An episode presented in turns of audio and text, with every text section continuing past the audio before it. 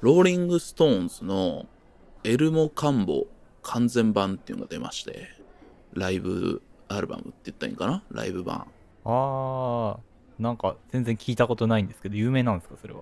なんかね、うん。言ったら、ブートでしかこの完全版っていうのが聞けなかったっていう、待望されてた幻の音源みたいなのが、へえ今になって急に出たんですかそれが。だから本当あれよあのビートルズのさん。ディズニープラスで配信されてるけど、ゲットバックセッションのフルの映像っていうの出ちゃったやんああそういえばね確かに。それも最近出た。うんいやだからそういう感覚よね。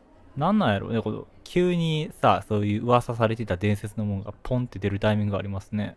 うん。いやんでそれでもう今サブスクでさ、うん。聴けるわけですよあサブスクで聴けんの？じゃあ Apple Music とかにも聴けんの？うん全部聴ける、えー聞こレコードとかも 4LP かなで出てるけどちょっと1万5000円っていうのが出せんくてとりあえずほんま欲しいんやけど Spotify で聞いたんやけどね、まあそうね。それはもう多分もう往年のファンのお金持ってるおじさんが買うんやろうな。そうそうそう。まあでも欲しいんやけど、うん。そう77年のローリング・ストーンズっていう僕からするともう一番最高の時のストーンズの音源でえ「Love You Live」っていうライブ版があってー、うん。でそれはまあその辺前後75年76年77年ぐらいのライブがレコード時代だからこう A 面 B 面でそれぞれ違う場所で入っとってでそれに C 面にエル・モカンボサイドっていうのがあってそこが言ったらブルースのカバーをやってるわけよ。それにやってたんで60年代だからストーンズの。ああなるほど。でかいバンドになって30半ばに入ったストーンズがそういうところに帰ろうぜって言ってカナダのねトロントの300人ぐらいのところでうん。そブルースの曲をやってるっていう、まあ、そこの録音がま素晴らしいわけよ。ラブユーライブのそのエルモ・カンボサイドっていうのが最高って言われててうん。でそれがずっとこうフルあるはずなのにそこしかなくて。一部しか聞けないじゃんっていう話やったんやそうそうそうそう。でその辺が、その時ってそのキースがドラッグでもヘロヘロの時期で。うん。でパクられても終身刑になりかけたみたいな、まあ、めちゃめちゃやばい時に。でその次の時にこうお忍びでやったライブっていうの。ねまあいろいろ曰くつきもあって出えへんのちゃうかとかさいろんな話があったんやけどなるほどね。うん。この時ミック・ジャガーが当時ねカナダのその首相夫人と定かではないけどまあ付き合ってたというかね。えそうなん？そうそうそうそうそう。すんごい噂やなそれ。で実際このエルモカンボ2日間やったんやけど来てんねんなそこの首相夫人とかっていう話とかもあって、すごい、うん。なんか規模が違うなやっぱり。スキやャンダルの規模が違うな。そうそうそうう、ん。すごいんだけど。ストーンズ、いろんな時期、まあ、それこそブライアン・ジョーンズいたら60年代最高とかさ、うんうん。グラム化した70年代最高とかね、いろいろあるけど、僕はね、この70年代のこの半ばのね、このブラックブルーっていう、すごいファンキーなね、ブラックブルーね、それこそシャークさんがおすすめしてくれたから聞きましたよ。僕一番聞いてるアルバムは多分ブラックブルーだと思います。かっこいいよね。なんかす。げえファンキーじゃない？うん。だからそのちょっと後なのよ。うん。でもちょっとこうブルースに帰りつつのナンバーがそういうちょっとファンキーにやりつつ、最高。もうこれしか聞いてない。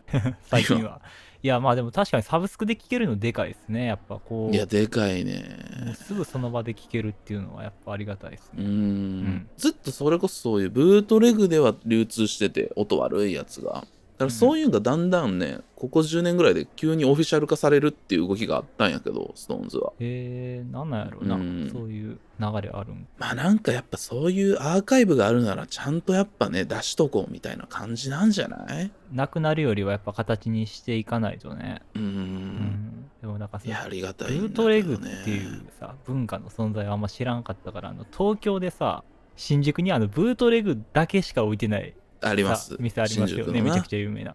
あそこ最初入った時さなんかあの平行世界のレコード屋に入ったんかと思った。知らんジャケットばっかりの。そうそうそうそう聞いたことないアルバムしかないから知ってるアーティストやね。そうでもブートレグっていうのは確かにさ、うんそういう風なこうまた完全版として蘇ったりすることもあるねんな。そうそうそう、まあ、実際そういうとこからこうね音源集めてとか。なんかレッド・ゼッペリンとか結構そういう話だもんね。そうね。うん。オフィシャルで出てるライブ版が超最高の時期じゃないっていうさ。ああだからこの時期のライブはの音源みんな聞きたいのにみたいなんでやっぱ70年代を中心にそういう海賊版ライブ版文化みたいなんてあんねんな。特にね。ああなるほどね。意外とその一番熱い時期のやつは公式取ってないんや。出してなかったりするってことね。ツェッペリンとかそうだね。だいぶちょっと前にそういうのも出たけどまあストーンズもやっぱそういうのがあって。なんかそういうのがあるなやっぱり。うん。そうまあいろいろね音楽ケンドリック・ラマーの新譜とか、まあ、それも最高なんだけどうん。いやーエル・モカンボ完全版ぜひね皆さん聞いてみてください。急にストーンズの CM で。はい。うん。いやちょっと思わずね言いたかったんで最近の私の報告書として聞いてください。おしゃべりさせていただきました。僕もこの後聞きますこの番組「心の砂地」はさまざまな文化や日常の気づきをヒントに考え続けることで言葉の記憶装置を目指す教養バラエティ番組です。私シャークくんです。はいそして私が寺田です。よろしくお願いします。ということで本日も始まります。心の砂地。だからほんま見た瞬間俺うわランディ・サーベージみたいやと思ってますな。あんまおらんけどね派手さの引き出しにランディサービスしてたランディ・サーベージみたいや。なんでやっぱ天竜とランディ・サーベージの試合見るよ流れて心の砂地シャープでまあローリング・ストーンズの話をオープニングして全然関係ないトークをしていこうと思ってるんやけど。はいこっからはもうベストテーマなんで皆さん。全く関係ないこともないかな。ないちょっとこともない。僕の中では、ううんんあれかもしれないけど、まあ、そういう時代の流れというかね。なんかこう流れっていう言葉も結構なんとなく感じてるけどうん。言葉にできてないものでもあるやんか。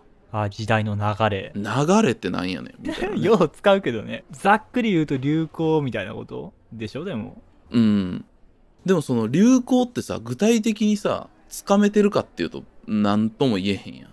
なんかこうふわっとした感じはあるやん。当たり前やけど個人レベルでしか捉えられへんからさ流行とか何が流行ってるとかって結局自分の身の回り程度ぐらいしか把握できてないんかな。うん。感覚もあるしね。そうそう。でなんかね最近こう予感ってよう使ってんなと思ってね。流れとか予感みたいな。なんかこういう予感するなとかさ俺もよう言ってるんやけどうん。これって全く何も根拠ないやん。予感するなってよう言ってまうんやけど。あ何それはそのこういう時代の流れが今あるからこういうのが来る予感がするみたいなうん。そうそうそうそうそう。それこそエルモカンボ完全版出ますみたいなんでまあちょっとずつそういうブートレグがオフィシャルになっていく流れでうん。これが出ますっていうたびにあそろそろエルモカンボ出る予感するなって俺言ってたんやけどで出ましたみたいなさ、うん、ああなるほどね。まあそういうのはあるな、うん。確かに。それってほんまにさうん。ちょっと怖いなと思ってて。実際その予感が当たってしまうとさうん。変にこう自分に自信持ってまうというかさ危うい感じすごいしてて確かにちょっとこう自分と時代の流れがさこう一体化してるようなうん興奮みたいなのはあるかもね、確かにね。あるよね、うん。うんそう当ててしまうとさ。それがこう根拠がなんとなくっていうのがさ。まあ、確かにね予感ってまあ根拠ゼロですからね言ってしまえば、うん。そうねんな予感してる？予感してる？予感。あ歌歌わんでいいよ。歌わんでいいけどその。いや歌う歌うつもりないよ。何の予感上辺だけで今もって。歌いそうになってたやろ今。いやいやいや。そんなこと歌を歌おうとしてない。何の歌かも分からへんそうそれ。えディル・アングレイの予感よ。分からんわ。わからん？うん。ちなみにシロップの生活とコード進行一緒やからね。予感と生活はこうつなげて歌えるって。まあこれどうでもいいんですけど。どうでもいいな予感ねいい曲でね。うん予感の曲の良さを語んの？うん。最後ね急にね、語りが入んねん。あーなんかでもそれがなんかねサビが後ろで鳴ってるところでちょっとサビが奥行って急にか喋り出すねんか。君の顔を見ても何も感じない。奥で本人歌ってんのに。そうそうちょっと奥行ってねそれ来んねん。ちょっと聞いてみて。奥って言い方ないやねまあでもそうね予感予感っていうかさなんかそんそんなでかい規模の話じゃないかもしれんけどなんかそれこそまあまた音楽の話ばっかりになっちゃうけどさ僕あの筋肉少女隊っていうバンドがはい大月健二。大好きなんですけれどもその筋肉少女隊のさ CD を集めてた時期があって大学生ぐらいの時に。うん。でその頃ってもう紙ジャケで再発されてるんですよね。はいはいはい紙ジャケット伝わんのかな今。あの CD ってこのプラスチックのケースなんですけどそれがこのレコードみたいな感じでこの紙のジャケットでこうあのリマスターされて再発さされるっていうね、うん。うん。僕はなんかさ、その時その当時の音で聞きたいなと思ってたから、紙ジャケじゃなくて、その中古の CD ショップとかに行って、プラスチックのケースのやつ探して買ってたんですけど、大学前のブックオフに行って、それを毎日あさって、若いあさって若いをしてたんですが、その中で僕、月光中っていうアルバムがめちゃくちゃ聴きたくて、あー。パッと見きしょいジャケットのやつな。そう、ちょっときしょめなんですけど、中身が本当にん。もう最高で、いいよね。うん。それをどうしてもやっぱ CD で聴きたいってなって、ブックオフに毎日通ってたんですけど、月光中だけどうしても出てこなくて。で、あーもうどうしよう。どうしても聴きたいからもう紙ジャケ買うかと思って、もうタワレコ行って紙ジャケ買って、次の日、その、なんとなしに、大学前のブックオフ行ったら、入ってるんですよ、月光中が。プラスチックのやつが。で、一日待ったら来たやんと思って。なんかやらかしたなと思って。まあやらかしたってことじゃないかもしれんけど、まあちょっとやっぱテンション盛り下がるじゃないですか。また CD 集めてる中で、今度はあの、ステイシーの美術っていうアルバムがあって、あ最後うん、あれも最高のアルバムなんですけど、それもやっぱプラスチックで欲しいなと思って、それも探してたんやけど、やっぱ見つからず諦めてタワレコで買って、で、その3日後ぐらいにやっぱりブックオフに入ってくるんですよ、プラスチックのケースのやつが。怖いなそれ。で怖くてなんかこれその風が吹けば桶屋が儲かる的なこれなんか連動してんちゃうかって思うぐらいそういうことが続いて。なんかもう結構そのステーシーの美術の時はそういう予感してたんですよこれ。勝ったらまた入るんちゃうかなみたいな。やっぱ入ってるやんけ。そうそう。でもなんかやっぱ2回目は予想ついてたからほらなみたいな感覚あったよね。ああそれうんマジで何の根拠もないもんな。うん。何の根拠もないけど、まあ、空見たことかみたいな顔をして出ましたよ僕ブックオフうんほらあるやんけ言うて。うん。カンカンって戻して。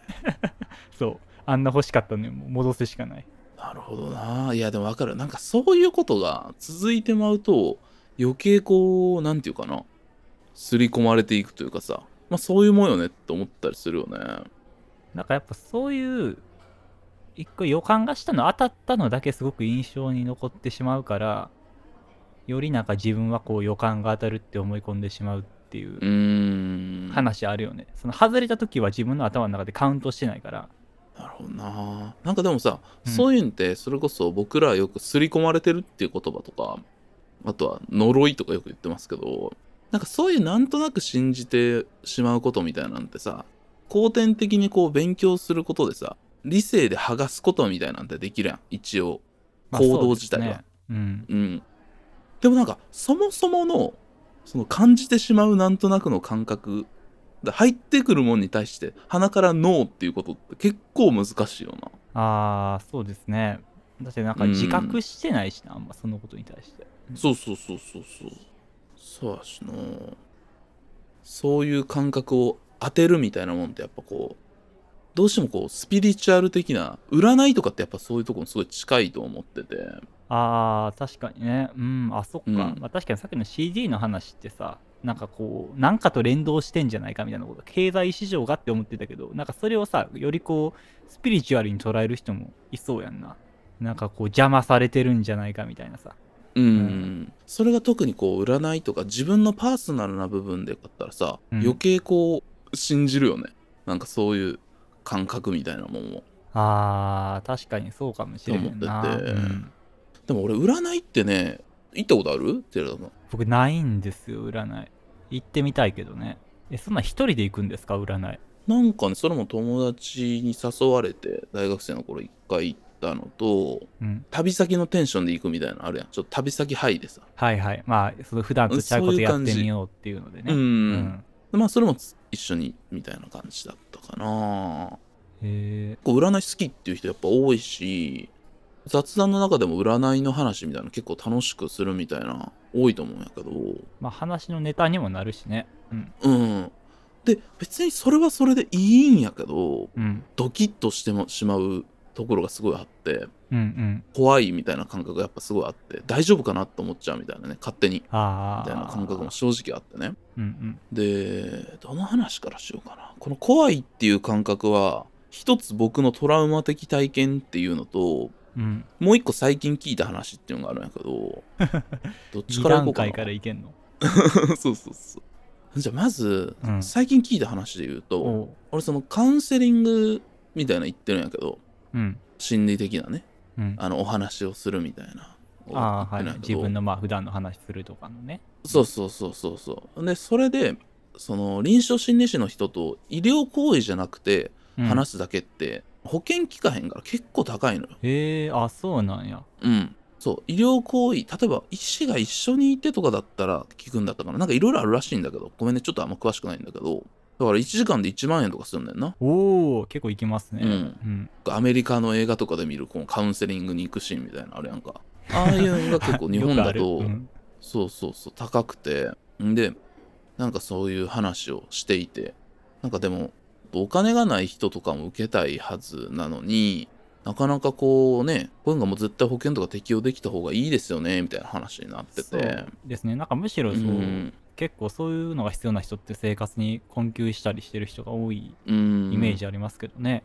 どうなんだろうな。補助してるとことかもあるんかもしれへんねんけどうん。ちょっと詳しくないんだけどまあでも実際やっぱそういう相談はやっぱあってって話をされてて心理師の方がはいはいで日本だとやっぱその占い？そういうスピリチュアル産業っていうのがある種カウンセリングの代替みたいになってるとこすごいあるんですよねみたいなこともおっしゃってて。なるほどね。うん。んで占いめっちゃ行く子にもその話を聞いたから聞いたら、やっぱりなんかそういう感覚らしくて当ててほしいみたいな感覚やから何回も行くし、いろんな人にも話聞くみたいなことを言っててまあある意味それでちょっとヒーリングされてる感じなんや。じゃあ多分。そうそうそうそう、だから占いもそこそこ値段するけど多分そんなにめっちゃ高い多分1万円とかまでせえへんから。うん。そう多分3000円とか5000円ぐらいって言ってたかな。その友達が行ってるとこは。1回で3 4 0分とかで。もっとするとこもあると思うまあじゃあ飲み会1回分ぐらいって感じですかね。まあまあそういろいろあるると思うけど、まあだから、まあ、そこも多分ピンキリだとは思うんやけど。うん。だからそういう感じでなんか俺もちょっと怖いって思ってるけど本当にその話を当ててほしいみたいなさ自分を開示したい聞いてほしいみたいな感覚の方が多分近いんかもしれんってその話をよく占い行ってる友達にしたらしてて。ああそうか。じゃあ、うん。なんか僕占いってそのなんか一方的にこうさ喋られるみたいな感じっていうよりちょっとこう聞き上手な人が多いんかな占い師。あ見たいよ。なんかそういう感じみたいよ。うんやしまあそれも N1 やからそれ一人の占いよく言ってる人しか聞いてないから、まあまあそうかいろんなタイプの人分かれへんけどうん。でもなんかそういうその人が言ってたのはそういう話をこうしていくっていう感覚がまあ僕がそういう話をしたからだっていうのもあると思うけどうん、あるんかもしれへんって言っててそれで結構合点がいいってねなるほどな。なっていう。うん。だからうん。さっき前段でそういうなんとなくみたいな怖い危ういって言ったけど、まあ、そう考えるとそっかそっかみたいな。まあ同じようなことを考えててそれの行き先が違うだけなんやなって思っててね。まあそうですね、うん。そっか。まあじゃあ水晶とかさなんかいろんなもの使ったりする人が多分いると思うけどそういうのってあくまで手段であって、なんか結構目的というか手法っていうのは根源的なのは意外と一緒なんかもしれないですね占いと。そうカウンセそうかなリングっていううのはね。うん。っていう風に最近ちょっとずっと長年モヤモヤしてたのがちょっとこう解消されたみたいなのがあるんいやちょっとやけど占い行きたくなりますねそれは。うん。何の PR でもないですよこれ。いやでもなんか占いな。僕なんかさその占い行ったら言われたこととかめっちゃ気にしてまいそうでちょっと行くの怖いっていうのあるんですよあそう。なんか寺田さんも関係ないわみたいな思いそうな印象やったけど勝手に。あいやなんかその関係ないわって多分思いたいんですよ僕は、うん。なんですけどだからやっぱこのそのあんたそのままやったら失敗するでみたいなことを占い師に例えば言われたとしたらなんかちょっと、うん。ちょっとでもちっちゃい失敗した時にわもう言われた通りやとか思っていちいちへこむのが嫌じゃないですか。ああそれ嫌やな。うん。なんかそういう自分の身の回りに起こることをさいちいちああもう僕そうやもん。そういう運命づけられてるもんみたいにこう思っちゃったらうん。嫌やなって、いやまあでもねそこはちょっとあんのよね。でかい啓示じゃないけどさこと言われるからさ、そう全部に機能するマジックワードみたいな感じになってまうやんか。まあそうせざるを得ないですよね、うん。やっぱこう信憑そう性がさ。そう。そこちょっとなそこはちょっと俺が解消しきれてないやだみかもしれんな。まあやっぱでもその導入としては必要なんでしょうけどねそういうのは。うーん。まあヒーリングとそこがガッチャンコするっていうのはまた別問題なんやろうけどちょっとそこはやっぱあるなと思ってて。うん心の砂地ところは変わり西武八木沢から巡ろう手広く低速無故障もさらってくとく走り続き合う闇だめのごとく大翻訳者大婚約者大丈夫用語集もあるから思考回路はまるでメロラカメトロールこの下巡ろう我が城としようが。俺ら世代ってそれこそあの江原さんとかさ美輪さんとかすごいスピリチュアルな番組がガンガンゴールデンでやってて。人気だったっていう世代やからさ0ああ年代とかって。何やったっけ？オーラの泉？オーラの泉とか。番組あとその前はうん、そう細木和子さんとかね。ああそれは父親よう見てたわ、そうそうそう。まあその辺全部黒い話があるからちょっと細木和子さんについて怖いんで何も言いたくないんですけど まあ調べてください皆さん、うん。あ そうなんや。あるんだけど、うん。まあそういうのもあって、結構受け入れやすいっていうのもあると思うし、っていうのもあるんやけどね。あとまあ90年代とかってやっぱそういうニューエイジブームとかさ、まあスピリチュアルに近いようなもんとかも結構流行ってたりとか、うん、っていうのもあるしね。音楽やってる人とかもやっぱそっち、まあ細野さんとかもそういう感じだったし、あそうなんや、うん。そうそうそうそうそう。だからアンビエントとかも結構近いとこにあるからさ、そういうスピリチュアル的なもんと。ああまあそっかなんかそういうの結構あれうんドラッグっぽいのとつながりそうな雰囲気あるな。でもほんまそうそうそう。うん。音楽系は結構ドラッグ体験みたいなのも近いと思うし。まあその辺流行ったっていうのもあると思うしね。っていうのもあるんやけどさ。ううん。んでさっき言いかけた俺の個人的なスピリチュアルトラウマ体験っていうのがあって。はいはい。これもついにこれを話すんかっていう話せる勇気が俺にも出てきたんかっていう感じなんやけどさ。うん。あのーえー、これはいつだ？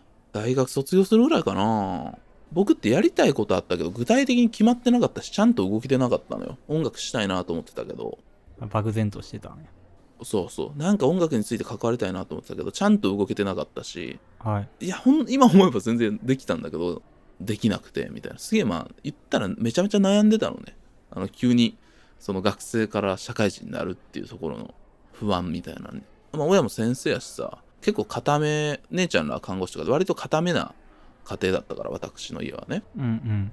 あの、まあ、すごく俺の今後を心配していてでもどうしたらいいんだうわーみたいなさ 感じなんでこう 毎日すごくすごく寝たりひたすら天神橋筋商店街を1から6まで歩いたり古本屋に行ったりレコード屋に行ったりすることでなんとかこうん。う生きてたんやけど、でまあ毎日映画見てた時期だねその時期はね。えー、あでもなんか何かしらの行動してるのはすごいですね。引きこもるとかじゃまあ一応してたけど、まあ半分引きこもるよ。そうそうそうそうまあ大変な時期でたまにうん。そうそうバンドしてみたいな。お金も全然なかったしバイトもそんなしなかったしみたいな感じだったんだけど。でまあそう見かねた親がねそのそういう知人の紹介でなんかそういう就職のつてみたいなのをちょっと一回やってみてみたいな感じ。で親もよう知らんねんけどうん。そのおじさんの知り合いみたいな感じでおじさんに連れられてさなんかそういう、まあ、仕事をやってる、まあ、リクルーターみたいなのやってるみたいなね。結構年上の、まあ、言っても50代ぐらいかなあのおじさんになんか急に会うことになったわけよ。おじさんに連れられて。おじさんの知り合いってちょうど不安になるくらいの距離感やな。ちょうど不安になる。そのおじさんはもうめちゃめちゃいいおじさんで、ちっちゃい頃からよくしてくれた人なんやけどだからまあそのおじさんの紹介だったらと思ったんだけど、まあ、おじさんもそのやってるコミュニティのではちょいちょい会う人みたいな、まあ、そういう仕事してるっていうのを知ってたから多分うちの親に頼まれてこう紹介してくれたんやけどね。うん。で、まあ、一回おじさんとその3人で会ってその時は何もなかったんやけど後日じゃあまた自分のオフィスのところに来てくださいって言われて行ったんやんか。うん。その時に Facebook とかをつながったんやけどまずその友達同士の投稿とかでなんかすごいちょっと陰謀論っぽいことちょいちょい書いてんなっていう不安はあってん。おおそうか。しかも Facebook 当時に書いてある2000そうそう1415ぐらい。で、うん。おじさんもそういうとこではつながってなくてああじ。ゃあ知らん一面やったんかなうん。おじさんが。知らんかってん、で会ったらなんかまあいろいろ普通に例えば履歴書見てどうのこうのみたいな初めのこうリクルーターのとの話みたいなのがあるんやけどうん、なんか生年月日とか星座とかをめちゃめちゃこうそこの質問がめちゃめちゃ長いんやんか。あいやそう珍しすぎるな。履歴書的なとこじゃないそうそう。なんかえその9月6日生まれなんだけど6日の何時頃に生まれたことって分かるかとか。なんかそのお で乙女座に当たらんけど乙女座である自分っていうのをどう思ってるかみたいな。なんかよく分からんことすごい言われて。すごい質問やそれ。面接でも聞いたことないけど。うん。でなんかそういう仕事こういうことがしたいと思ってるんだけどっていうんだけどなんかそれをすごい全部どんどん否定していくわけ、君の星的にはそういう君はそう本心で思ってないみたいなことなんか言われて初めて。最終的にはほんまになんかこう謎の占いの A31 枚みたいななんかこういろんなこう星が書いてあってこうこう向いてる職業が書いてあるみたいななんかそういうなんかすごい怪しいさなんか表みたいなのを見させられて、うんあーえうーん、すごいな、うん。なんかその自分はこうですって言ってるのいや君はって言われたらちょっと怖いよななんか、うん、そうそうそうそうそう。とかなんかもっと言うと俺の親とかがその保守的にどうのコードで良くないから今君は良くないみたいな。いやなんかちょっと嫌やなそれは普通に。親の運が悪いからみたいなこと言われてそれはなんかそこで良くないね、うん、めっちゃカチーンときて「へえへえ」みたいな。途中から「へえ」って言ってたんやけど俺「はい」っていうの抵抗として「へえ」って言ってて もう話半分で聞いてますよっていやあーでもなんかもうほんとその時ってさ先ほどどうしたらいいんだみたいな。でも、うん。すぐ信頼するおじさんに紹介してもらったのにみたいなんですがる思いで来たらそういうことが起きてしまってさすげえ食らってさそれ。へこみそうやね確かにそのめちゃめちゃ食らって。社会に出るなんか足がかり的なとこが急に崩れ去る感じがね、そう、で実際なんかね結構大きい企業のつてみたいなのあってなんか紹介求人とかしてくれたんだけどうん。どうしてもやっぱ乗り気にならんくてこの人のお世話になって就職したとしてもちょっとこういい感じで面接の機会もらったとしても俺は絶対この人生で後悔するって思ってだからそれで一回会ってでも一応一個の会社を受けたんだけどうん。俺はここで入ったらダメになるなと思って。いや確かにでもさなんかその仮にその、まあ、会社に入ったとしてもさうんまあそんな受け流せる人は受け流せるんかもしれんけどその親をのことをなんか言われたりこう否定されたようなことも肯定してるかのようになってしまう感じそうそうそうあるやん。まあ、そこはもう割り切って、うん。いや関係ないんでって思える人もいるかもしれんけど、うん。やっぱ例えばそのスピリチュアルなもんってポジティブな部分が最初に来たからそれを受け取って美味しい美味しいってなってたのが今度否定的なものが来てもあの受け入れていかなければならないっていううん感じになっちゃうのもあるやんな。一回流れに乗っちゃうとさ。そうん。でもやっぱね、うん。俺みたいなやつでも1時間ぐらいそういう話聞いてたらちょっとはあそうかとかもちょっと思ってきたからね。あそう説得性あるんややっぱ。やっぱ密室でその話してそういうことを言われるけどなんか俺がおかしいんかなってやっぱ思ってくるみたいなさ俺はそのなんとなく嫌っていう感覚自分の感覚を優先したけどもなんとなく嫌になるっていうさこれも根拠がないもんが戦ってるんだけど、を優先して俺は良かったと思ってるけどうん。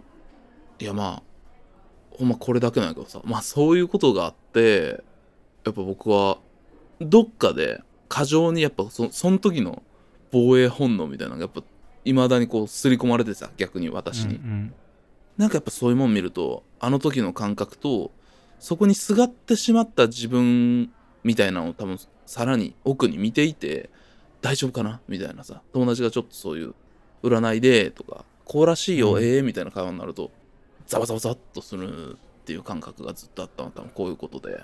うんと思っててね。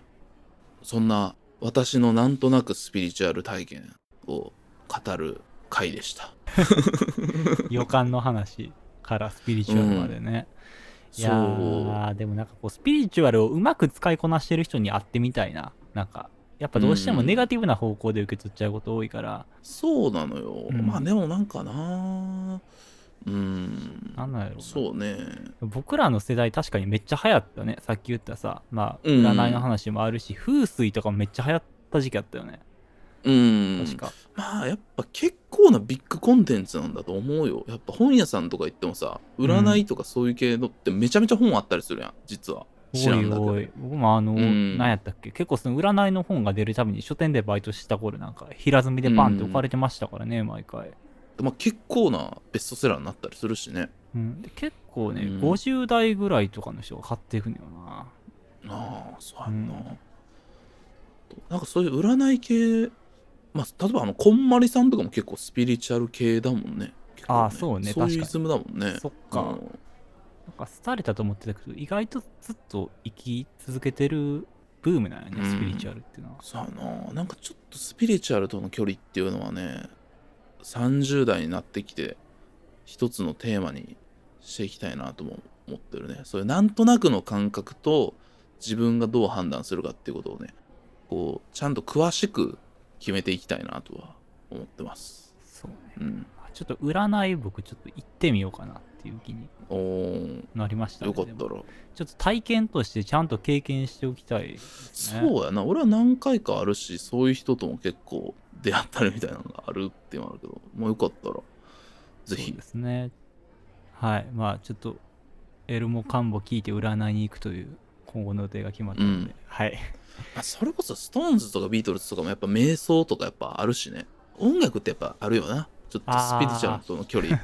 ビートルズもそうね。確かインドに系統した頃あったしね。うん、そうそうそうそう。やっぱそういうのあるよな。うん。はい。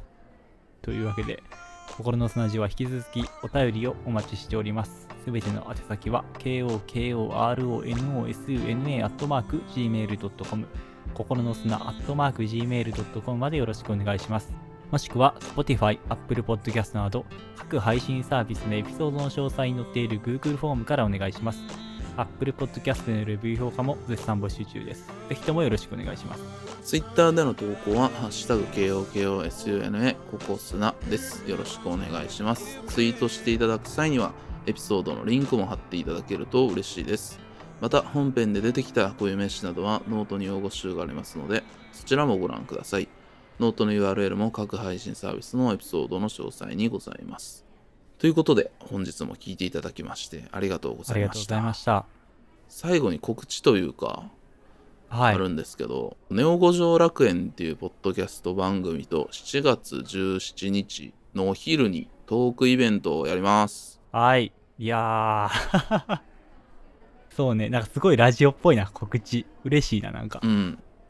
なので、よかったら、えっ、と、それもノートにいろいろ詳細載っているので、はい。よかったら、えっ、と、先着60名様とかになるので、T シャツ付きのお得なチケットと通常チケットとありますけども、その辺よかったら、それぞれね、申し込むフォームが違うんで、ちょっとややこしいんですけど、よかったら来てください。